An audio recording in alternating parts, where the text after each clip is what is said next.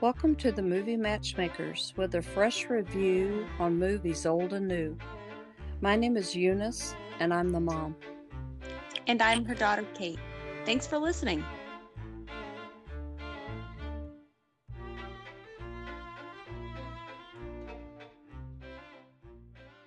Hey there. Hello. Who can hear who? I can hear I can both. hear all of you. I can Oh, hear Stephen. I can hear Kate. Oh, all right. Could not be harder. Don't know what the problem is.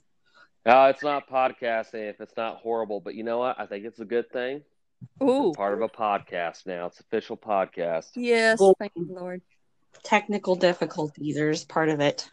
Let's get into it, man. I'm ready to bring the heat. Namaste. right. Here we go. Welcome back to the Movie Matchmakers. I'm Kate, and I'm here with my mom, Eunice, and special guest, my older brother, Stephen. Hey, guys. Hey. Hey, how's it going, you two? I'm thrilled to be here as your guest.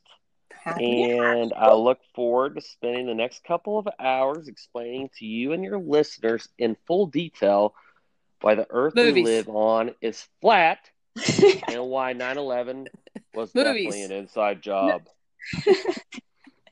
Is that what we do here, sir? We're going to need you to control yourself. I'm on the Robin podcast, obviously. Well, we'll keep you. Do you know anything about westerns? We'll keep you. Let's keep That I do. I can shift. I can shift. We're des- okay, we're You're- desperate you're- So, He- He's the one that chose these three movies. I was gonna say, And I have a, I have a big admission before you get started. Uh, Mom and I were talking about what movies to do, Mhm. and I threw out that instead of doing one movie, we shouldn't we should go way bigger and do three Yes. movies. Yes. And I forgot what a horrible procrastinator I was, and I failed to watch any of it. Not wanting to let y'all down. I did get on YouTube and clicked on the first video on each of these three movies, and There you I go. will be plagiarizing a lot of other works, and it will be plagiarized, albeit it will I will sound amazing. Okay, well, That's all that counts. yeah, Lots of big words. Lots of big words. Oh, no. well, I'm going to start with High Noon.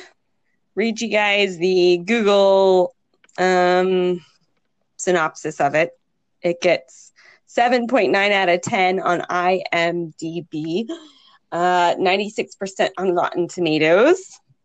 Um, former Marshal Will Kane, Gary Cooper, is preparing to leave the small town of Hadleyville, New Mexico, with his new bride, Amy, Grace Kelly. When he learns that local criminal Frank Miller has been set free and is coming to seek revenge on the marshal who turned him in. When he starts recruiting deputies to fight Miller, Kane, Miller, Kane is discouraged to find that pe- the people of Hadleyville turn cowardly when the time comes for a showdown, and he must face Miller and his cronies alone. Um, the I think the biggest part of this movie, aside from the actors and actresses, uh, is the the featured song, "The Ballad of High Noon." I don't think this movie would be anything without this song. It um, was nominated for the 1952 Academy Award and won um, for Best Original Song. It was played that night of and Mhm. it is unique because it's got just a guitar, accordion, and Novachord, which kind of made was was unusual for the time for the electronic percussion sound. And uh, it's sung by Tex Ritter. It's like epic. It's just an epic Mhm. beginning.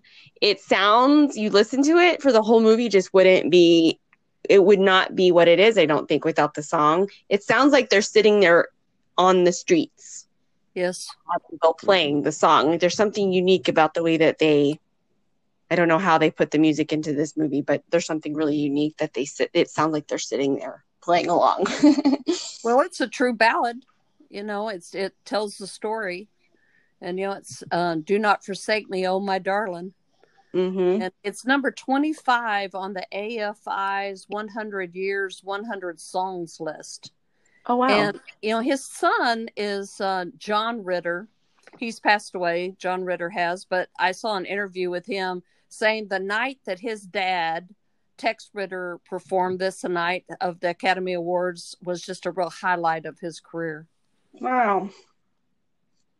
Another interesting little piece of Tex Ritter, who I love because his his music's so crazy and ridiculous and fun. Most of it you can't understand. It's like it's like rap music from like the 1920s basically but more of a hillbilly version is that he was a huge influence on mr elvis presley.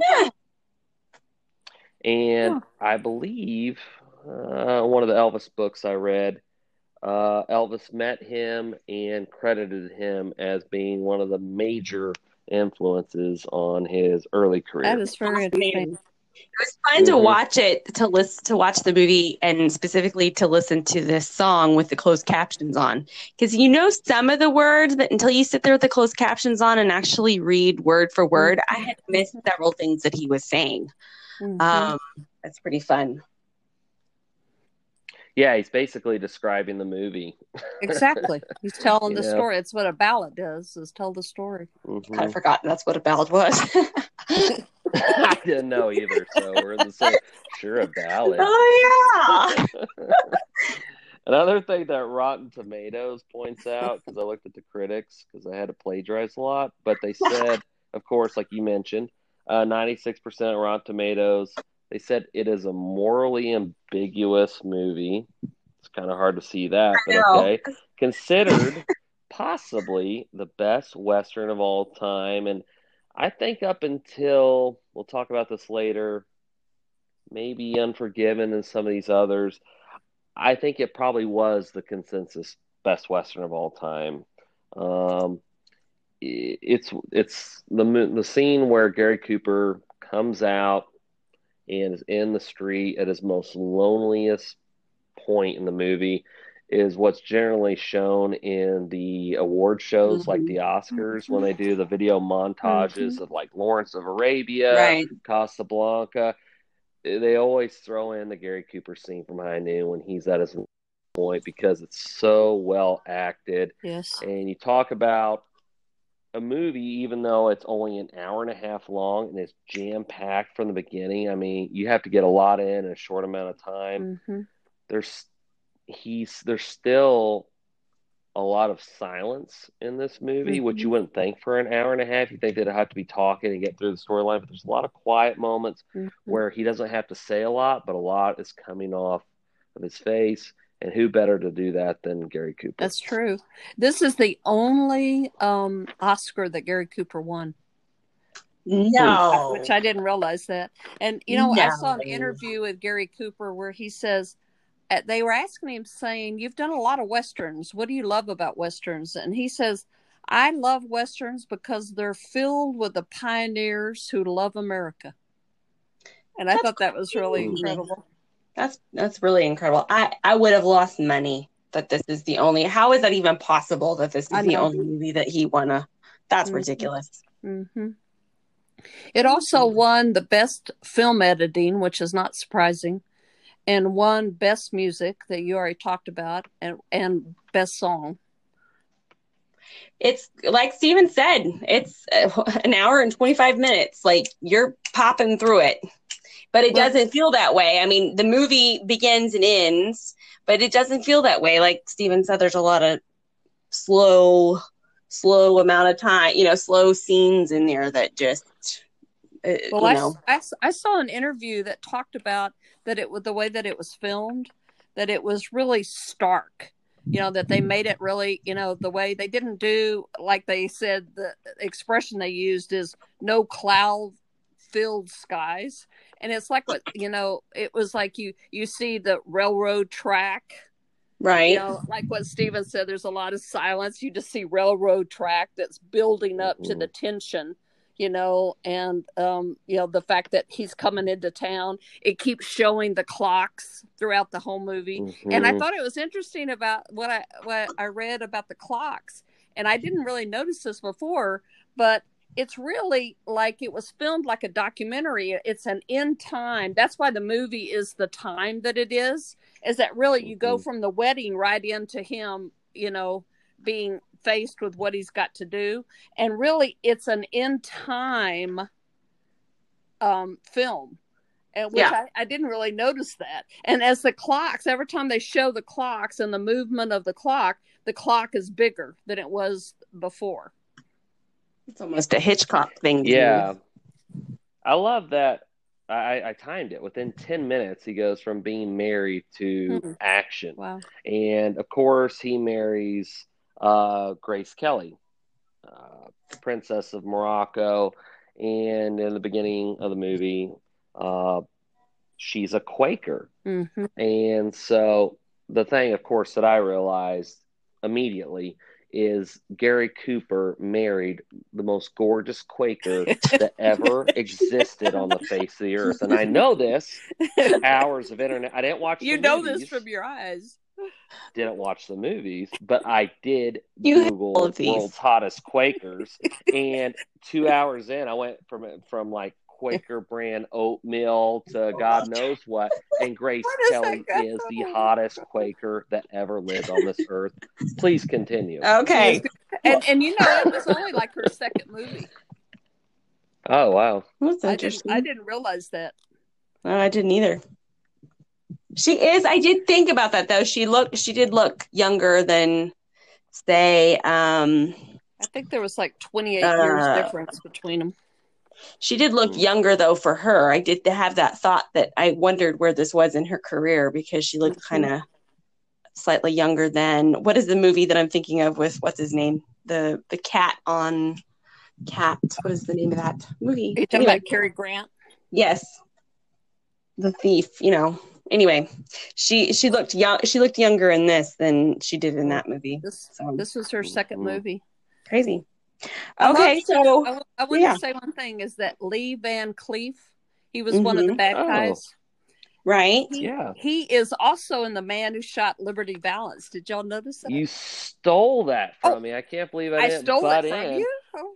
Oh, I, I've got a lot of movie connections, but you're right. Lee Van Cleef starred in both this movie and, of course, our next movie, The Man That uh, uh, who shot uh, Liberty Valance Save Me. Somebody, yeah, somebody. the man who me. shot Liberty Yeah, Valance thank you. Oh, I want to say one thing about High Noon, though, and and it has to do with the incredible part about him going back to the retired sheriff. Right and Mhm. you know so as he's going through the uh, town trying to to get anybody to join him and there's one excuse after another excuse then he ends up in the retired sheriff's uh, house and this is a man he says he's known his whole life that he has learned everything he knows from him and he Yeah. says um and it is lon chaney, chaney jr and and his response to Gary Cooper is, "Yeah, you risk your skin catching killers, and the juries just turn them loose to come back to shoot you. In the Yeah. end, you wind up you wind up dying all alone on some dirty street." And then he goes on and says, the arthritis in my hands would would I, I wouldn't be any good to you because of the arthritis in my hands. He said, I would go out there to try to help you, and you would be worried about me, and you would die trying to protect me. And I thought it was a really incredible part of the movie.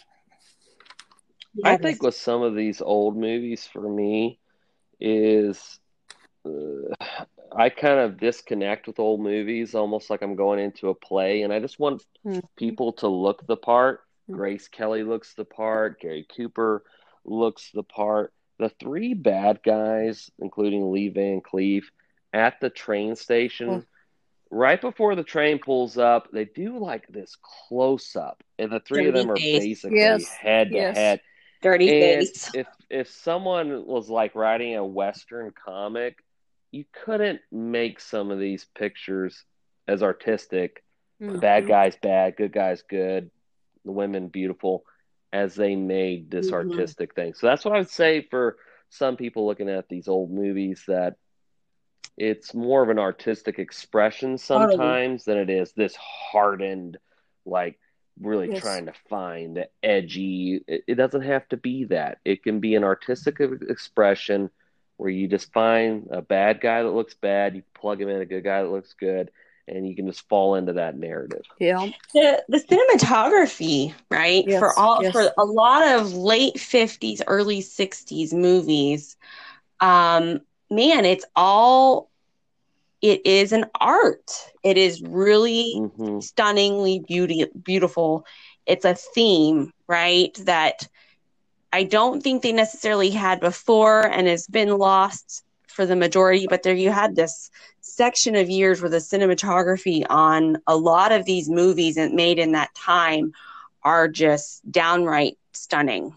The people that they choose, the way that they frame it. I mean, the man that who mm-hmm. shot Liberty Valance, I I thought that too. It's a really, th- you know, from a cinematography standpoint, it's beautiful. It's it's It's, framed. be- it's it's- pretty in black and white. It Yes. is. It's really pretty.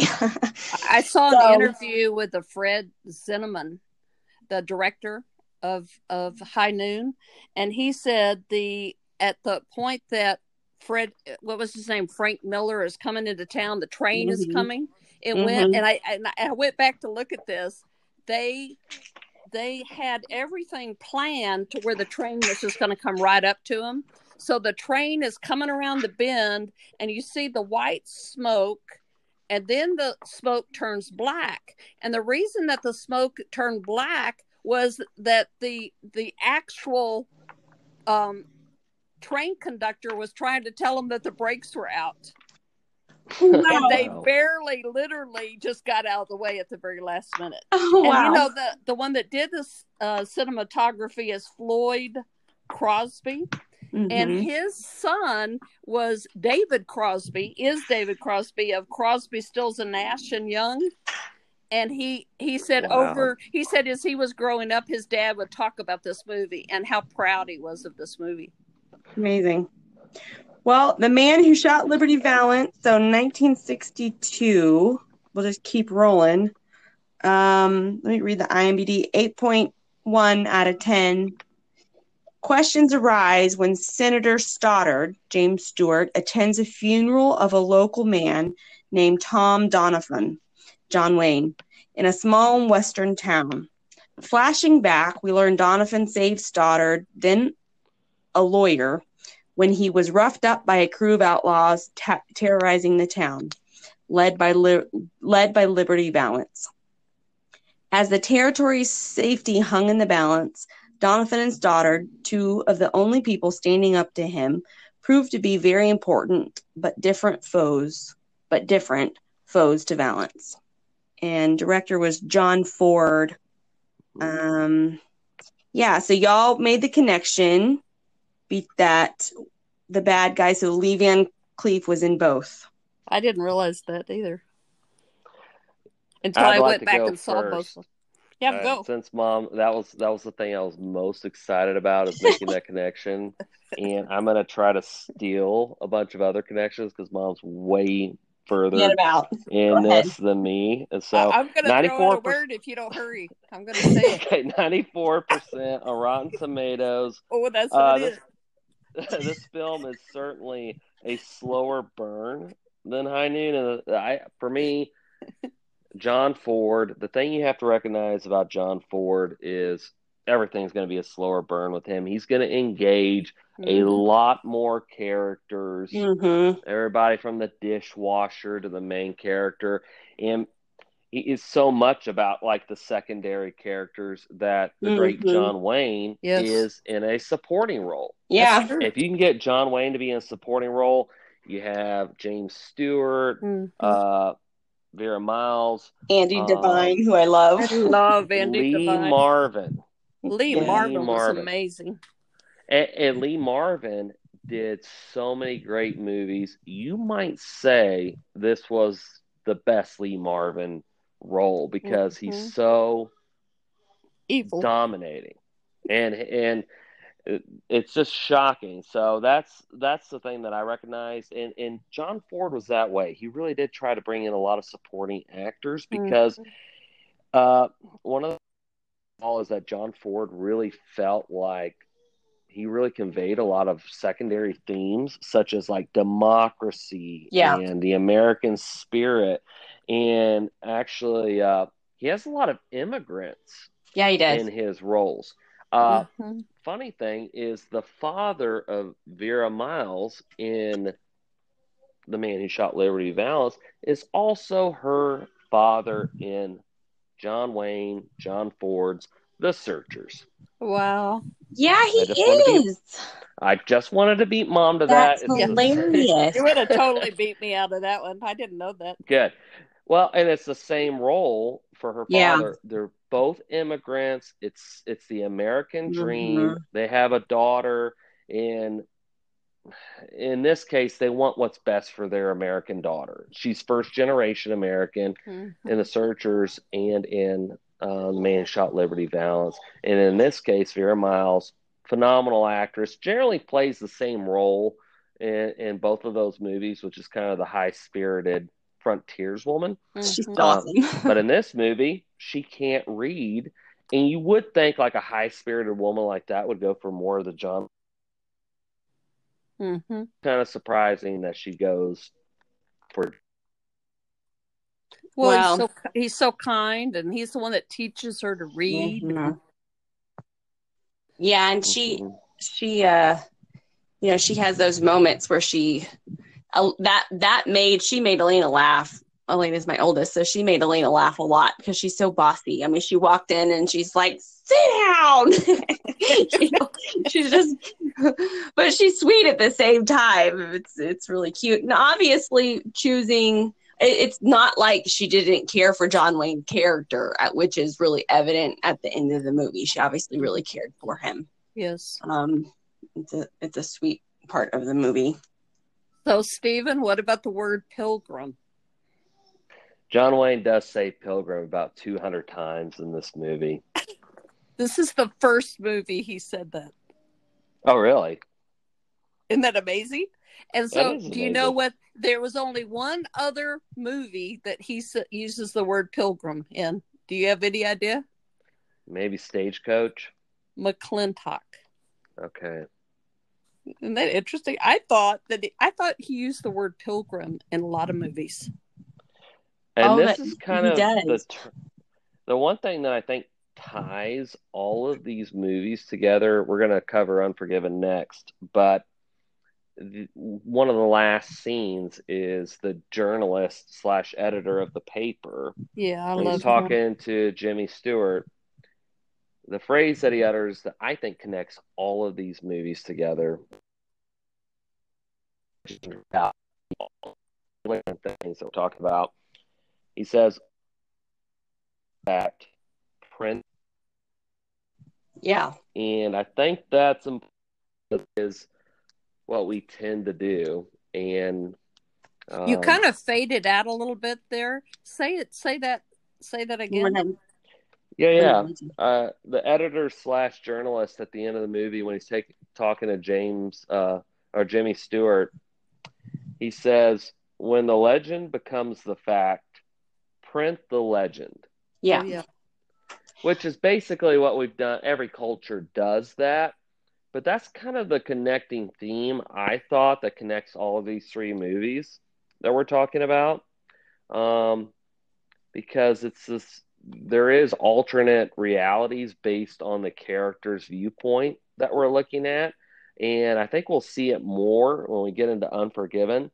But I think that's the. I think the man who shot Liberty Valance is the the connecting tissue in between High Noon and Unforgiven. yeah. I will just say one last thing about the man who shot Liberty Valance. Before you realize that it's John Wayne's character, right? That that's in the casket. I, it's kind of there's no way. I'm sorry, but that was a goof. I think there's no way John Wayne would have fit in that size of a casket. it was way too small. I was looking at it before I realized, and then you find out, okay, at the end of the movie, you're like, oh, it's John Wayne. You're like, wait a second. Somebody didn't get their measuring tape out because there's no way he would have fit that, funny. That's funny. yeah. especially not with his boots on. We're down the So- conspiracy trail. Let's keep going. Okay, son, So- son lead, lead us into Unforgiven. Do it. All right. I'll say this 96% on Rotten Tomatoes. And I believe the first, the first thing about this movie that we should probably bring up is that a lot of people that don't like the last two movies we talked about, which are your classic John Wayne, black and white westerns, uh, that can't stomach that, a lot of them like Unforgiven. Now, Clint Eastwood in this movie, I some people call him the anti-hero. For me, he is not an anti-hero. I he is not your your Quentin Tarantino, um, John Travolta and Pulp Fiction anti-hero whatsoever. What I feel like this why this movie is so important is that although he is not John Wayne, although he is not Gary Cooper, he is a heroic person, but he is morally flawed. And I, and Clint Eastwood has said as much is that he felt like westerns sometimes just kind of glazed over all these hard moral issues, and he didn't want to do that with this film. And Hmm. so he wanted to really bring some truth and some realism into this. And I think when you listen to this movie, if you just close your eyes, you would think you were listening to like an audiobook novel rather than a movie because it's so precisely written Mm. and it's so perfectly done. 96% are Rotten Tomatoes. If you don't like this movie, you're a crazy person. Should I read? should I read you the Google? Sure. Yeah. Okay, when prostitute Delia Fitzgerald a disfig- is disfigured by a pair of cowboys in Big Whiskey, Wyoming, her fellow brothel workers post a reward for their murder. Much to the displeasure of the sheriff, Little Bill Daggett, Gene Hackman, who doesn't allow vigilante vigilantism vigilantism in his town, two groups of gunfighters, one led by aging former bandit William Munny Clint Eastwood, the other by the florid English Bob Rich Harris, Mhm. come to collect the reward, clashing with each other and the sheriff. And it's a 1992 film. So I didn't realize we were we were going to be watching talking about this one. So I'll get to watch it later today with along with all the listeners. Along with all the what? along with all of the listeners, everybody listening. So I I don't have much to say about this one other than I'm excited to see it. All seven of our listeners. We're up to Hey, like 11 hey, now. so get it right. We're gonna quote facts. You're- We're gonna need you to be we're accurate. good. Do you know They're that very um, committed listeners. Go ahead, mom. this was the first Oscar that Clint Eastwood? Is it the only Oscar Clint Eastwood won? I'm not sure. But so. it was like he was he i thought it was interesting re- um, seeing an interview how he had just given up on ever winning an oscar That's because funny. western Mhm. westerns just didn't you know they they just were, weren't usually nominated but it won best picture it won best director won best editing and won best supporting actor which was gene hackman That's amazing. and do you know that that clint eastwood wrote the main theme song it's Mhm. called claudia's theme so great.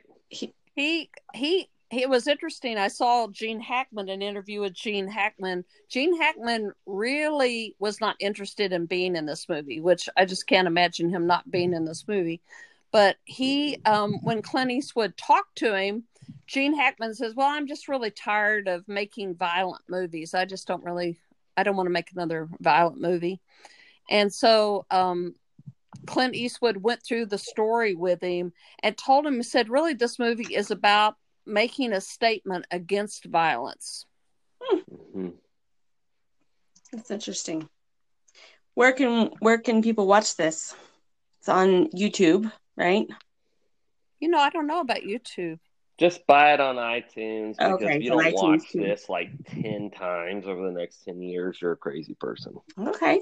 I, Mhm. I, I So the movie starts off. I will say this, and I have to give credit to my my buddy Matt from work, who's from Long Island, mm-hmm. and you know, being Long Island, being a New Yorker, he's uh, he still hasn't assimilated to like Texas culture, so he hates westerns, he hates John Wayne, he hates all that rah rah rah stuff, and I'd seen Unforgiven like a number of times, and I'd I'd missed so much on this movie because I just waited for the big showdown at the end, and I missed all this underlying stuff. But just to give a little bit of background, Clint Eastwood, character name is William Munny. He starts off the movie by telling us that his deceased wife cured him of drinking, and thus is no longer the crazed killer that kills women and children. You know, he's not that person that he used to be. However, he does take a contract and he is sober to go kill these two cowboys that roughed up this local woman of ill repute. And you start to realize in this movie, you have to really pay attention. But he's not drinking. He's telling, he's preaching to everybody, including his two kids he's he's a widower. His wife, that's this angelic person that saved him from this horrible life. She's passed away at a young age, leaving him with two kids. And he does take this contract sober, and he does go to Mo- Morgan Freeman, and Morgan Freeman, who's his accomplice with this, also used to be a, a crazy outlaw. And what you kind of notice is that even though Clint Eastwood is giving you all these excuses of how he's not this person that he used to be, what gets borne out with the movie is that he is that person, that mm-hmm. he's been telling himself a lie. Every character in this movie, whether it's Cowboy Bob, Little Bill, um, I'm blanking on the name of the the, the Schofield kid. Mm-hmm. Um, all of them are telling themselves a narrative about themselves that they believe but is false. Hmm. And Morgan Freeman's really the only one that's kind of true to himself. Everybody else is following this sense of morality that they that they think they're doing the right thing, but they're they're they're lying to themselves. Yeah. So in that sense, I think what mom was saying is very true. Clint Eastwood is basically saying that violence isn't necessarily the answer, and he's showing you the folly mm-hmm. in violence and basically the lies people have to tell themselves to gin up this courage to do horrible things. Mm-hmm. Well, like Stephen says, the gun gunslinger, young the young gunslinger, he actually kills one of the guys, and he is mm-hmm. shaken to the bone in this movie about that. I mean, he's going, um, you know, it's a, he says, um, it's a hell of a thing to kill a man. And, you know, this was, a, this was, I think, what really attracted Clint Eastwood to this yeah. whole script is that it, you know uh, like like you know you do a lot of reading it says it's hard to tell the good guys from the bad guys this is not the same kind of movie you would show your kids right. Uh kate i mean this is yeah. not this is really a, a very adult film. Yeah, and i mean like morgan freeman said um when when they were interviewing he said you know violent violence damages your soul. He and yeah. that's what he really thought you know people were going to get from this movie. Right. Well i love that. I'm excited. I'll i'll uh it's good to know this is not a we do not recommend kid it's rated r. So not a kid friendly movie Mm-hmm. Um, but look forward to watching it with Caleb later. And as Stephen said, you can find it on iTunes or I have YouTube. to tell you one thing on yeah, iTunes with yes. iTunes. There is, if go back and look, there is the special features with it. Oh, cool! And one of the spe- special features, there's there's you know several several areas, but one of them is a Maverick ep- episode with oh, Clint Eastwood. Maverick is the old James Garner. Yeah. And and so in in this episode with Maverick, um guess who is the who's the one that's kind of challenging challenging him with for you know with it's called Duel at Sundown and it's Clint Eastwood is the gunslinger. Oh, how funny! Oh, it's great. It's a great episode. That's awesome. But that was so, So, neat that on iTunes, add it's that. better. Mhm. That's so super cool. Well, hi, it looks like High Noon can be found on Hulu and The Man Who Shot Liberty Valance Hmm. on Amazon Prime. Um, and both of those are, I would say, they're easily kid friendly. I mean, Easton certainly enjoyed them. Yeah. And yes, we want to thank Stephen, our special guest, Yes, who absolutely. dropped off at the last minute. He has four babies that he takes care of. So I'm sure he had a baby emergency, and it's probably better that he did drop off, Mom, because he would probably bring up some other snarky flat earth joke. Okay, So now we get to talk about it when he's not here. okay. Well, love you, darling. Love you, Mom. Okay. Thank you to our listeners. Stay tuned. We'll have Stephen on again. Okay, bye-bye. guys. Signing off. No snarky comments? Um, No flat. a bunch of them written down, but my phone's kind of freezing up right now. And um, no, I go with the normal goodbye. I'm good with that. Really? Thank you to all your uh, your seven listeners. Thanks for um, Up tuning to in. 12. Yeah. 12. And you need to get it right, sir. We're not going to invite you back. okay, well, I'll behave myself. Thank you very much. It's so much fun, and I, this was a pleasure.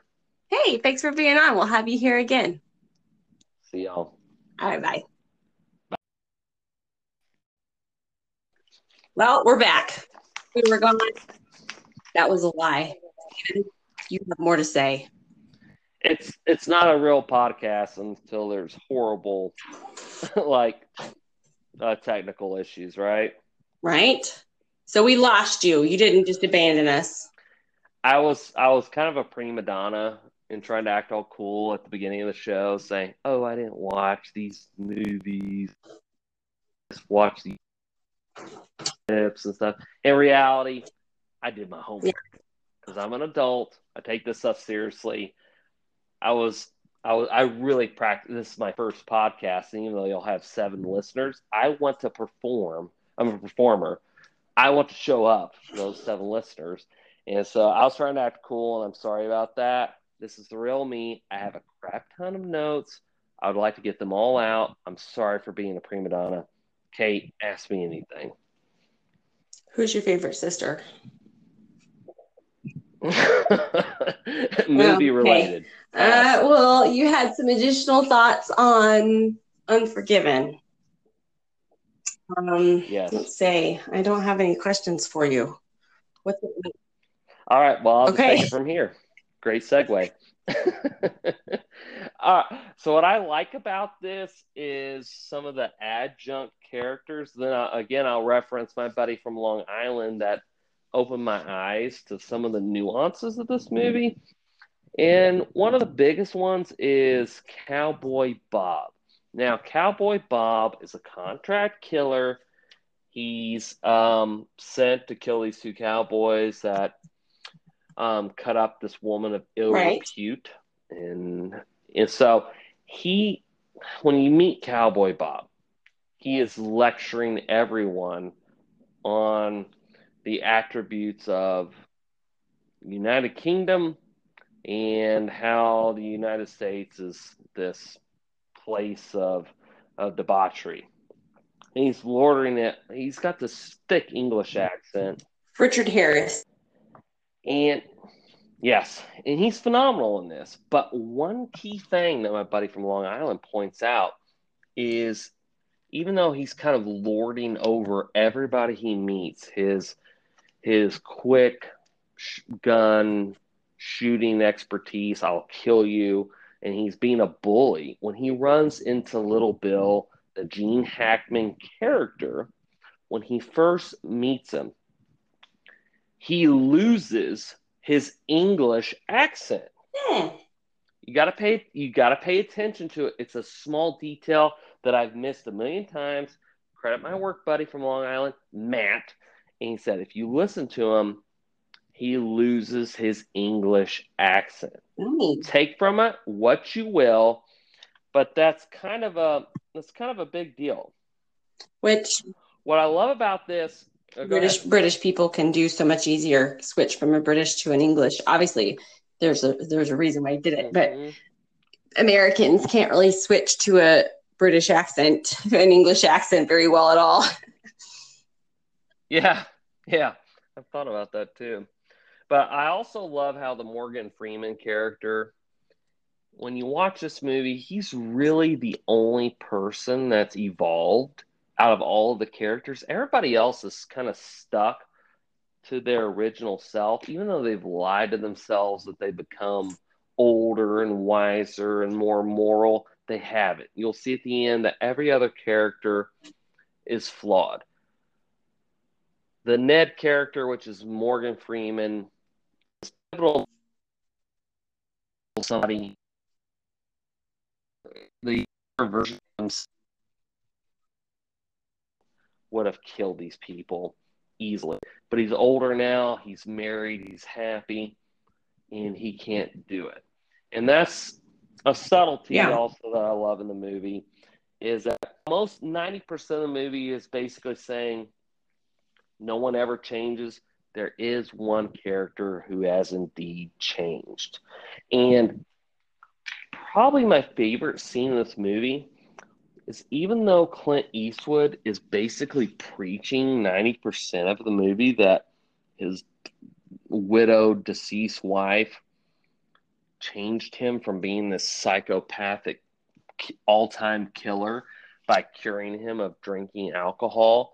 Um, there's a moment where his friend Ned, the only righteous character in quotes, has been killed by uh, little Bill, and he hasn't taken a drop of alcohol the whole movie.